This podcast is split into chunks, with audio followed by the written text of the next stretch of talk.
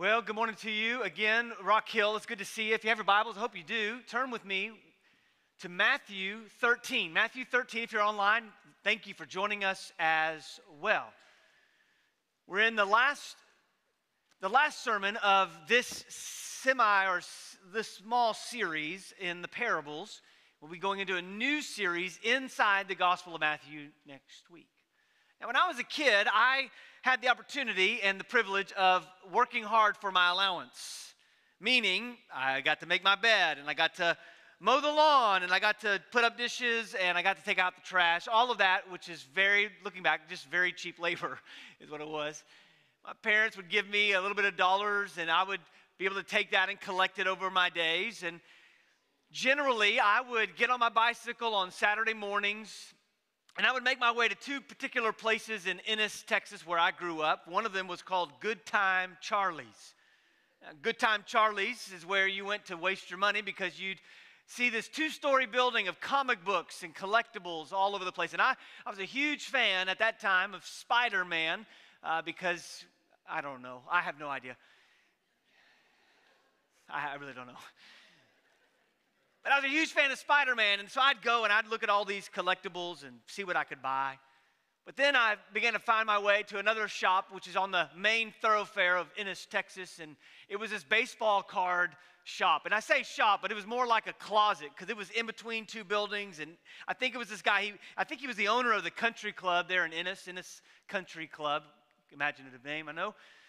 And so we went to this, I'd go to this place and I would just scour all over all his collectible cards basketball, baseball, football. I just loved looking at old cards.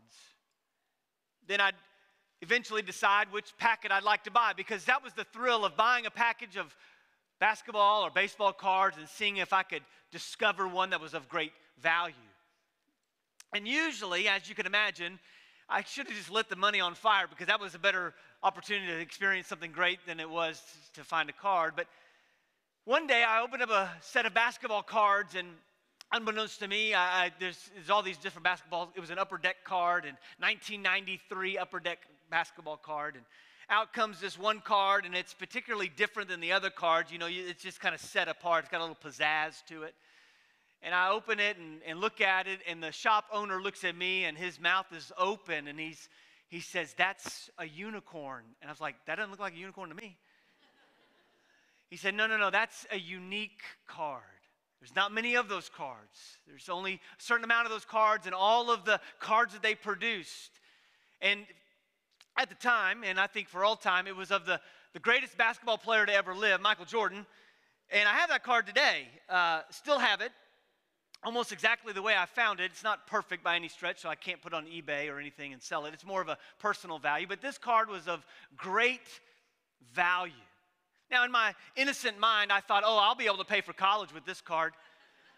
Uh, it's not worth like a book, but other than that, it's, it's of great value to me because it's one of those things where I didn't go purchase it. I, I found it in a stack of cards. It was of great value to me, and I held on to it. My dad began to notice that I loved to collect cards, and so for Christmas, he'd buy me autographs of baseballs or footballs, and then memorabilia, and then, he, and then he'd buy me just collections of cards. And I think somewhat he was living vicariously through me. This is what we do as parents. But then he was also mourning that he had taken all of his cards and put them on his bicycle to make it sound like a motorcycle.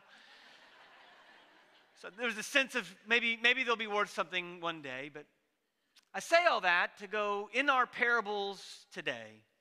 We're actually going to see Jesus illustrate the pursuit of something of great worth and what you're willing to give up for it. You're going to see a degree of which two individuals are going to sacrifice some things in an effort to obtain that which is of great value. So if you have your Bibles, we're going to be in Matthew 13. We're going to be starting in verse 44, reading through verse 52 today. And if you're there, will you say word? The kingdom of heaven is like a treasure buried in a field that a man found and reburied. Then, in his joy, he goes and sells everything he has and buys that field. The kingdom of heaven is like, again, like a merchant in search of fine pearls. When he found the one priceless pearl, he went out and sold everything he had and he bought Again, the kingdom of heaven is like a large net thrown into the sea. It collected every kind of fish, and when it was full, they dragged it ashore, sat down, and gathered the good fish into the containers, but threw the old, they threw out the worthless ones. So it will be at the end of the age when the angels will go out and separate the evil people from the righteous and throw them into the blazing furnace where there is, will be the weeping and gnashing of teeth. Have you understood all these things? They answered him, Yes. Therefore, he said to them, Every teacher of the law who has become a disciple of the kingdom of heaven is like the owner of a house who brings out of his storeroom treasures new and old.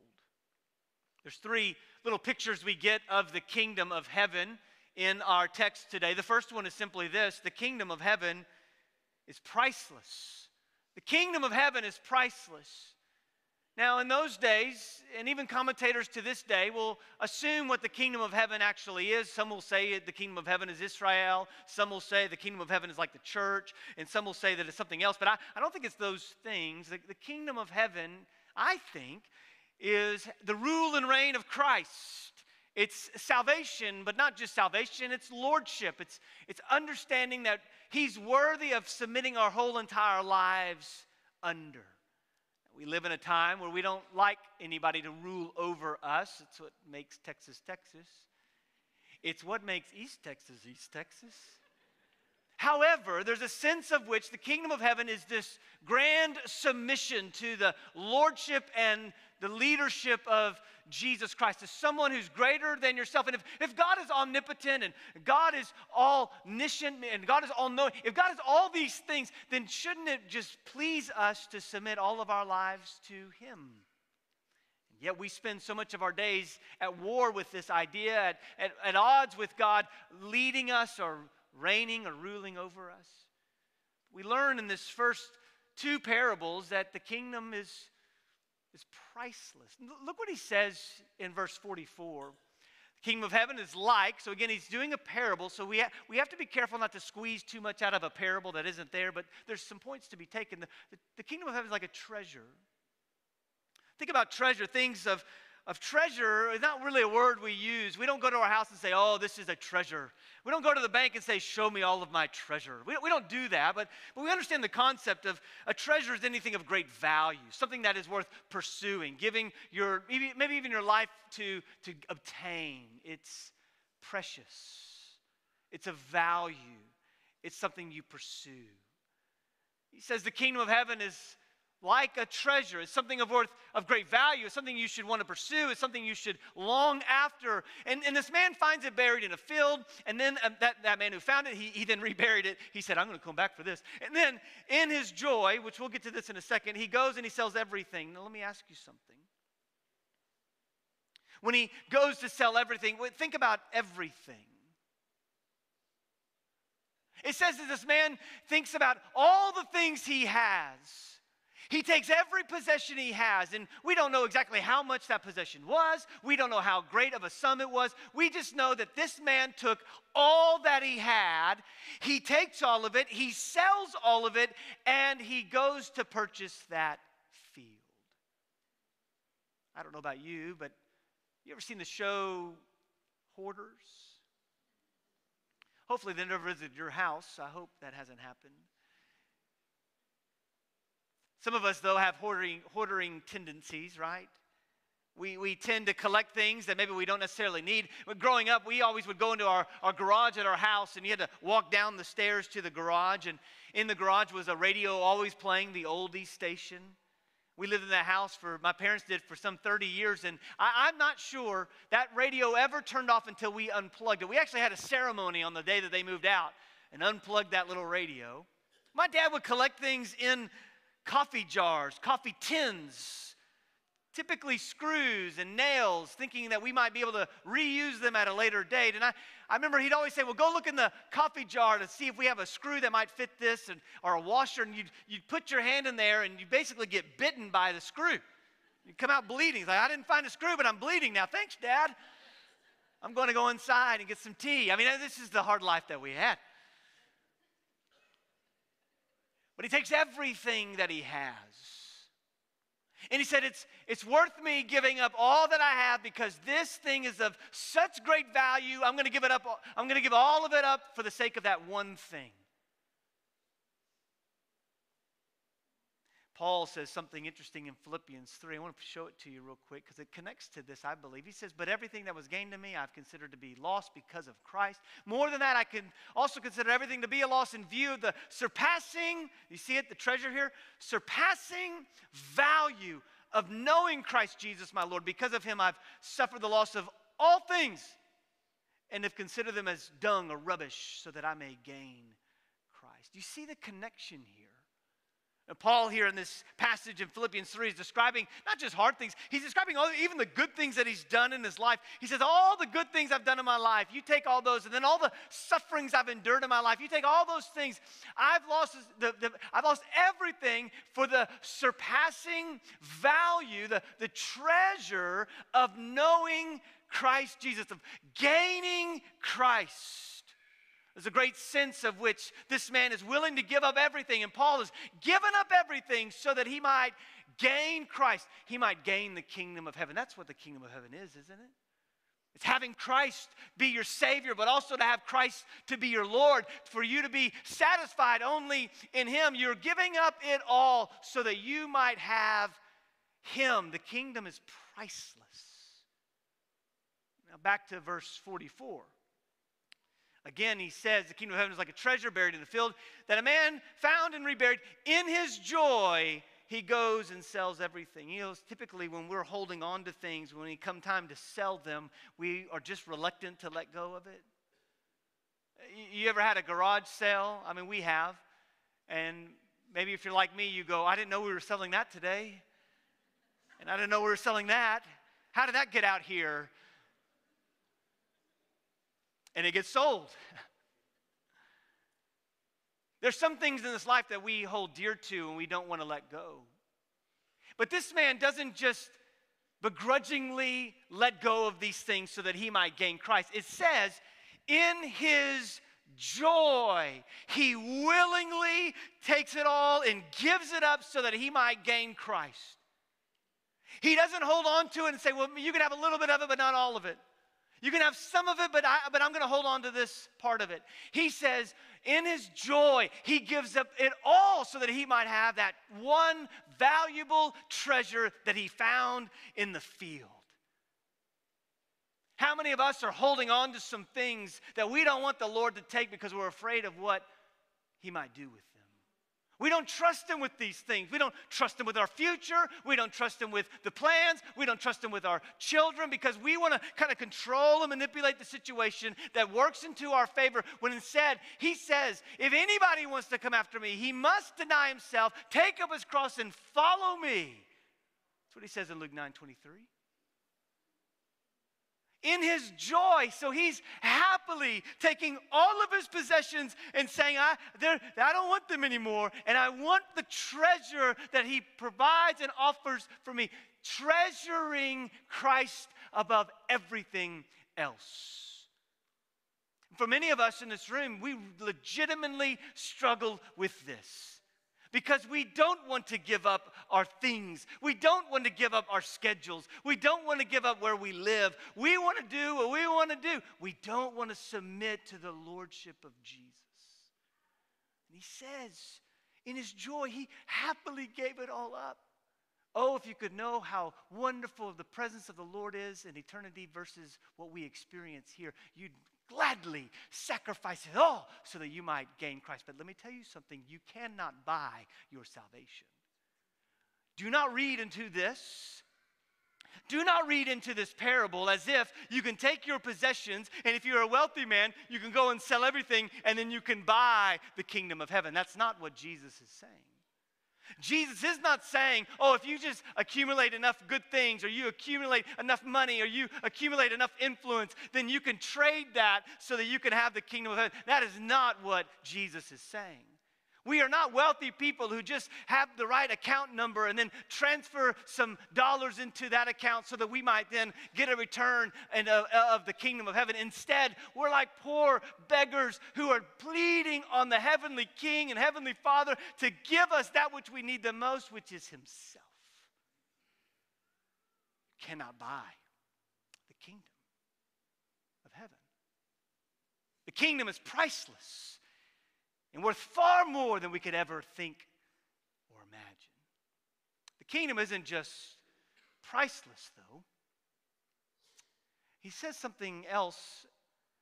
He says some pearls, so I want to get there just for a second in verse 45. He, he says the kingdom is like a pearl that a merchant was looking for. He found that one priceless pearl. He went and sold everything. Again, everything. He sold it so that he could have. Again, the kingdom is priceless. But he doesn't just say that. Look at verse 47, 47 and through 50. Here's what something he says again, another parable. He says, it's like a, a large net thrown into the sea. He collected every kind of fish, and when it was full, he dragged it ashore, sat down, and gathered the good fish in containers and threw the other ones and the worthless ones out.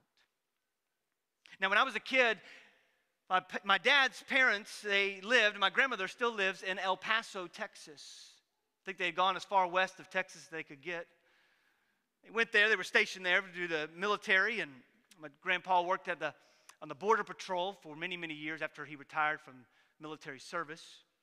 They've always lived in El, El, Paso, and during their time there, they to get out of the heat, they, they bought a cabin, a little, little single wide trailer in, in Cloudcroft, New Mexico.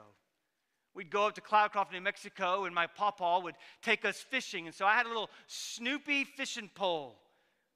I was an expert fisherman, which meant I caught turtles and frogs. I didn't catch any fish. I mean, I was just, it was just so pathetic. But I, I, had this fishing rod, and he would take us out there, and we would fish in this little lake, little pond lake, and uh, up in the mountains, and we'd just have a blast with Papa, and we'd go back to the cabin and eat some of that fish. And it, it just didn't taste like it did at Long John Silver's, but I still ate it anyway.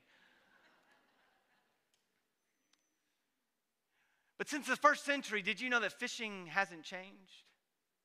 Since the first century, fishing is, is quite literally the same as it's always been. There's three primary ways of fishing there's, there's a net, there's a spear, and then there's some type of bait with a line. It's the three primary ways of fishing. Now you say, no, wait a minute. I mean, we got technology. They got these GPS systems. You can find out where the fish are and how deep they are. I, I know you got all those things, and you still struggle to catch a fish. You say, well, wait a minute, we got dynamite. Well, I'm sorry, I'm here to tell you that Texas Parks and Wildlife 66.003 says you cannot put dynamite in the lake. Don't ask me how I know that code. But you're not allowed to put a dynamite stick into the water so the fish can get shocked or deadened and then you grab it. You can't do that. But there's three primary ways of fishing. It hadn't changed. Here in those days, they would one of the primary ways that they fished was to take a net and they would sometimes drag it onto the bottom of the, of the water, whatever they were at, the sea, and they would pull it. Sometimes they'd pull it all the way to the shore. Sometimes they would pull it into the boats. We see an illustration of this when Jesus sees the disciples and they're fishing on one side. He says, Hey guys, go on the other side. And like, oh, go on the other side. Then they go on the other side. They go, Oh, we should have gone on the other side. And then they have so many fish that the boat almost topples over. Here they give a picture of the kingdom not just as priceless, but as exclusive. The kingdom is exclusive. We live in an age where people think that everybody gets to go to heaven except for the really bad people. But here we're, we're told very clearly that there's going to be a day where the net is gathered and it's going to be pulled ashore. And again, it's a, it's a picture of the end times. When judgment comes and the fish will come, and, and notice what he says. He says something interesting. He says, Every kind of fish. You know, that tells me that the prophecy that from every tribe and tongue and race, there will be people who are in heaven. Those that preach a false gospel that it's only one tribe or one race that gets into heaven, it's false. The kingdom of heaven is colorful. The kingdom of heaven is full of vibrancy and life. And even we would say we want this church to look like heaven in our shades. You think about this, though. It's every kind of fish. He's, he's given this picture that there's every kind of, of human, every kind of person that, that can be is, is included into this all over the world. I think God is inviting people from all over the world to hear the good news and respond to it. He drags this net up to shore, but at Judgment Day, he says, at the end of the age, you see it. The next verse, at the end of the age, They gather these fish in verse 49. We'll get there. Boom, there it is. At the end of the age, so this is at the judgment day, the angels will go out and separate the evil people from the righteous and throw them into the blazing furnace where there will be weeping and gnashing of teeth. This is exactly the same language used about the wheat and the weeds from last week. I, I, don't know how else to say this. I'm trying to say this with much compassion and tenderness, but to tell you that, that hell is real and heaven is real. And only those who've trusted in Jesus Christ as Lord for the forgiveness of their sins are allowed to go into heaven. And those who've rejected Christ as Lord, as exclusive Lord, singularly Lord, confessed Him as those who reject that, they will spend, no matter how sincere, no matter how nice, no matter how kind they were, they will spend an eternity separated from God in a place called hell. But those who've chosen to follow Jesus and respond to His gospel call, those who have confessed Him as Lord, they will be with Him for eternity. There's a sense of which the day is coming, and I don't know when that day will be. I don't have to know when that day will be. I just have to know that that day will be. That He will gather. Those who've confessed Christ as Lord will be considered righteous. How is one man made righteous? Not by his own efforts. In fact, the writer of Hebrews will say this without the shedding of blood, there is no forgiveness. Meaning that the only way for you to be made whole, the only way for you to be made found in Christ is to have confessed Him as Lord. And when you do that, you become righteous, meaning that you begin to have, bear out fruit of that which you've confessed of Him as Lord. You bear, bear out fruit that is seen. The kingdom is exclusive. And so he comes here and he, again, he gives this warning to say, hey, look, you, you've got to understand that this is the reality for those who've been separated from God. I think we've made, to a degree, feel like you're a Christian too easy. Well, I was a member of that church. Last I checked, Jesus here in this parable doesn't say, well, let me see which church they were a member of. And we think membership is important. You've got to be part of a community. I remember when I moved to Bellville, Texas, many years ago, over a decade now, and they told me that I needed to join the Lions Club. You heard of the Lions Club? It's where all the Methodist men were part of, older Methodist men, and so I thought I'd go evangelize the world by going and be part of the Lions Club. I had to go and I had to go meet with the president, and then they, of course, asked for money, so these are friends you pay for. It's just like a good fraternity or sorority. You get a vest and you would wear it to the meetings, and if you didn't, you got fined. On your birthday, you had to stand up in front and pay a fine. I'd always skip May. They'd serve us a meal, it was the same meal every two weeks. It's lovely. But to be part of that club, to a degree, meant that you were part of that group. It required sacrifice and service. And I think some take church membership less serious than the Lions take the Lions Club. That's why we take a next step class. We have one today. It's an effort to get to know you and for you to get to know us so that we can understand who you are and why you want to be part of our church body. Because one day, at the end of the age, the net's going to be gathered. And you have to be able to answer Am I going to be part of the kingdom or am I going to be outside of the kingdom? The kingdom is exclusive. But then he does this in verse 51. He says, Have you understood all these things? It's helpful when the teacher pauses for a moment and looks around and says, Do you understand? It's the same way a math teacher will look at you and say, I don't just want to see the answer to the equation, I want to see how you got there. I used to always struggle with that because I'm like, well, all the odd answers are in the back of the book. Come on, teacher. If you didn't know that, you're welcome. And then we assign the even numbers. But anyway, we would have the math, and she would say, You need to show me your work. Why? It's one thing to get the right answer, but it's another thing to understand how you arrived to that answer. And so here, Jesus is saying, Do you understand this? I want to know, do you understand what I'm telling you? Do you understand the nature of this? Do you understand what the kingdom of heaven is like? And they all say, Yes. And so he tells them in the next verse, verse 52, therefore, in light of all of this, every teacher of the law who's become a disciple, so he's talking about two Christians in the kingdom of heaven, is like the owner of a house who brings out of a storeroom treasures, there it is again, new and old. This is the same way when someone visits your home, you might give them a tour of your house. Say, hey, let me show you our house, or let me show you something of great worth, of great value to me. It's not a bad thing to do those things, but when you come, it's, it's old things and it's new things, and you're showing them, hey, these are the things that I treasure, these are the things we enjoy.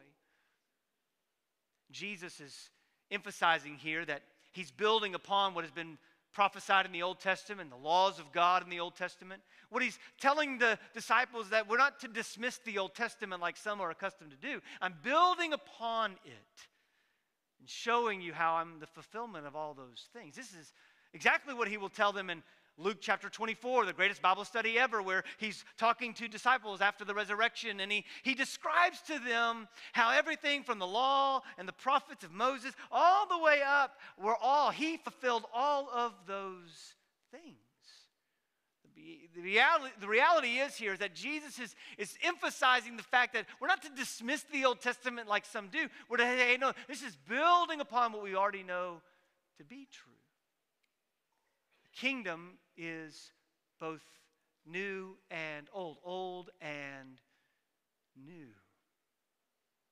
And so, I've said this before, but it bears repeating again. When we read the Bible, we understand that all of the Old Testament is pointing us towards Jesus. The Gospels are defining the life of Jesus, and then the, the rest of the New Testament points back to Jesus.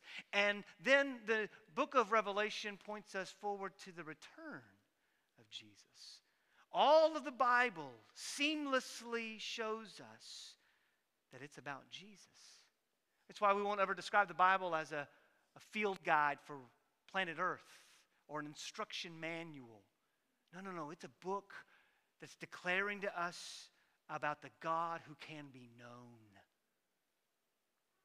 So, a few things as we think about that the kingdom is priceless and that it's exclusive and then it's both new and old. Some of you today need to discover this truth that Jesus is worth greater value than any other thing. That maybe for the first time today, you need to discover that this is what life is all about. That Jesus is worth giving your life for.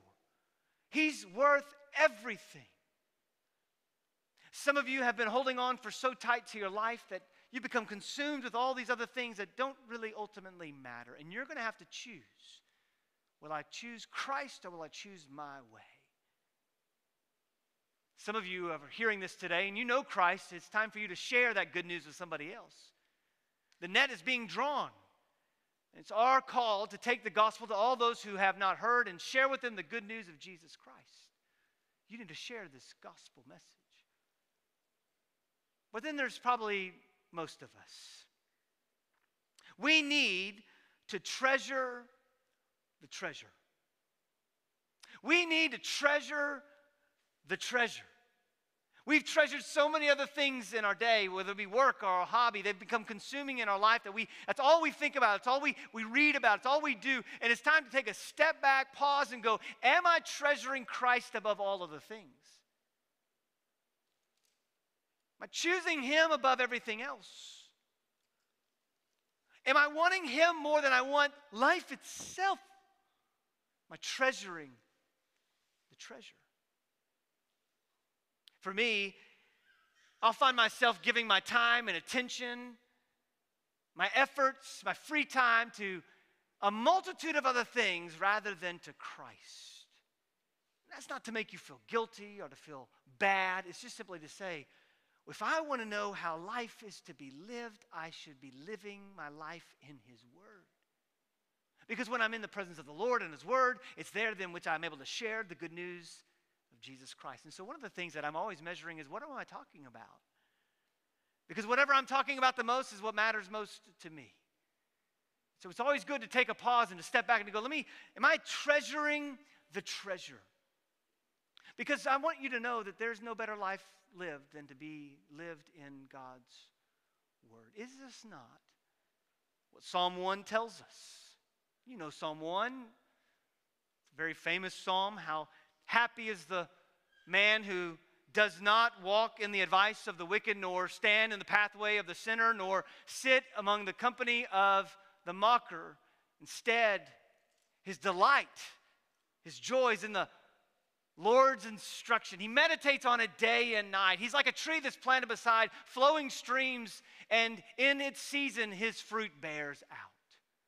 Whatever he does prospers. The wicked are not like this. They're like chaff that blows away in the wind. The Lord looks over the way of the righteous, but the way of the wicked he does not look over. They're, they will not stand in the time of the righteous, nor will they gather in the assembly of the saints. Instead, the way of the righteous leads to life, but the way of the wicked will lead to ruin. How happy, how happy is the man who delights in the Lord's instruction? What are you treasuring? Our problem in our country is there's so many other shiny things of which to treasure. But only He is of great value. This weekend, we got to go to Longhorn Caverns. If you've never been there, it's a wonderful place to go and get underground. Abby picked it out. We went and they had discovered this cavern some years ago. And they thought when they went down there they'd found diamonds. You look up in the, in the, in the area and you see just all these glittering things. They thought, oh, we found diamonds. We're going to mine these diamonds and be rich. Only to discover that it wasn't diamonds, it was crystals, but they weren't worth anything. They'd given up everything to purchase this area, to be have this area and even mine it and clear it out, but they realized that it wasn't worth anything at all other than just to look at. Some of us have given our lives to all the wrong. It doesn't mean you need to quit your job or go do something else. It just simply means you need to reprioritize the treasure. Do you treasure? The treasure. Let's pray together. Father, we come and Lord, we want so desperately to be found in you. Lord, we're asking today if there's somebody here who has not trusted you, that they today would come under that conviction and respond to you. Father, for some in this room, they've been treasuring other things, but oh Lord, oh Lord, we need to treasure you and you alone. Lord, help us to respond to you today. Help us to listen intently to what you're having to say to us so that we might respond in spirit and in truth. And Lord, for those of us in this room that maybe we've treasured other things, Lord, we come under that conviction and confess it before you today. Lord, we thank you for the chance to open up your word. And Lord, we ask now as we respond that we would be respond in fullness of heart and mind. In Jesus' name.